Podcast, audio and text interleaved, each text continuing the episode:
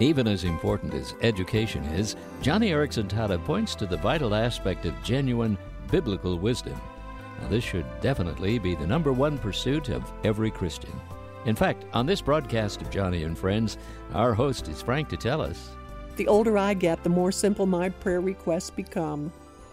And I have noticed, especially as I lead this ministry to people with disabilities around the globe, I've noticed working on the Disability Advisory Committee to the U.S. State Department, I have noticed that all I really want, all I truly need, is wisdom. Oh, to be able to make the right decisions, to give the right advice, to know what to do in a difficult situation, to know how to respond. I mean, that that that's what I find myself praying for more and more. Lord God, please give me your wisdom. But where can wisdom be found?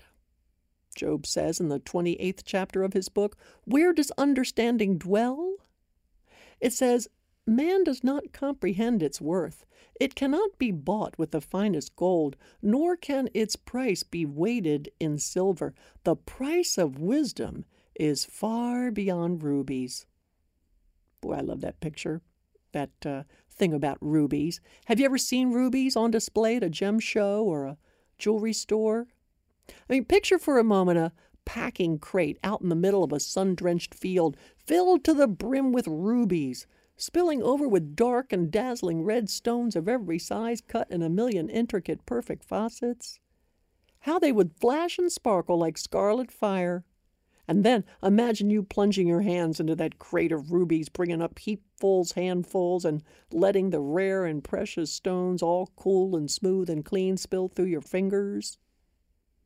Well, very nice, says Job, a man who certainly knew all about wealth and how to appreciate the finer things of life. But if you have a choice, Job would say, if you'd have your druthers, trade the whole box full of those precious red stones for wisdom and never look back. For Job tells us that the price of wisdom is beyond rubies. Wisdom, they say, is not the ability to figure out what God is doing in any or any given situation. A lot of Christians think that, but that's not wisdom. Wisdom is not the gift of reading God's mind or understanding his purposes. True wisdom, that is godly wisdom, is trusting God even when you can't, or especially when you can't, understand God's purposes. That's real wisdom. And Job 28 says wisdom like that has a price. It will cost you something. It'll cost you your time, your discipline. It's going to cost you your pride, your logic, your selfish inclination to be bitter when you're in the midst of a trial or test. Wisdom will cost you hours in the Word of God or hours spent travailing in prayer. Wisdom carries that kind of price tag, a price that's far beyond rubies.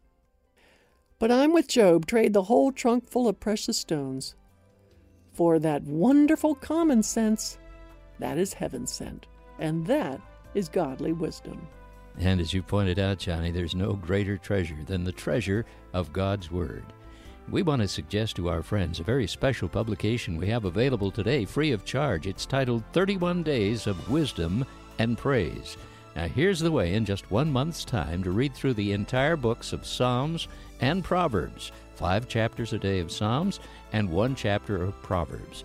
The publication is beautifully arranged in a handy sized volume, perfect for pocket or purse. Now, you can receive this publication just simply by calling us at 1 888 522 5664. Ask for 31 days, 31 days of wisdom and praise. It'll be sent to you free as you call 1 888 522 5664. On the internet, it's joniandfriends.org.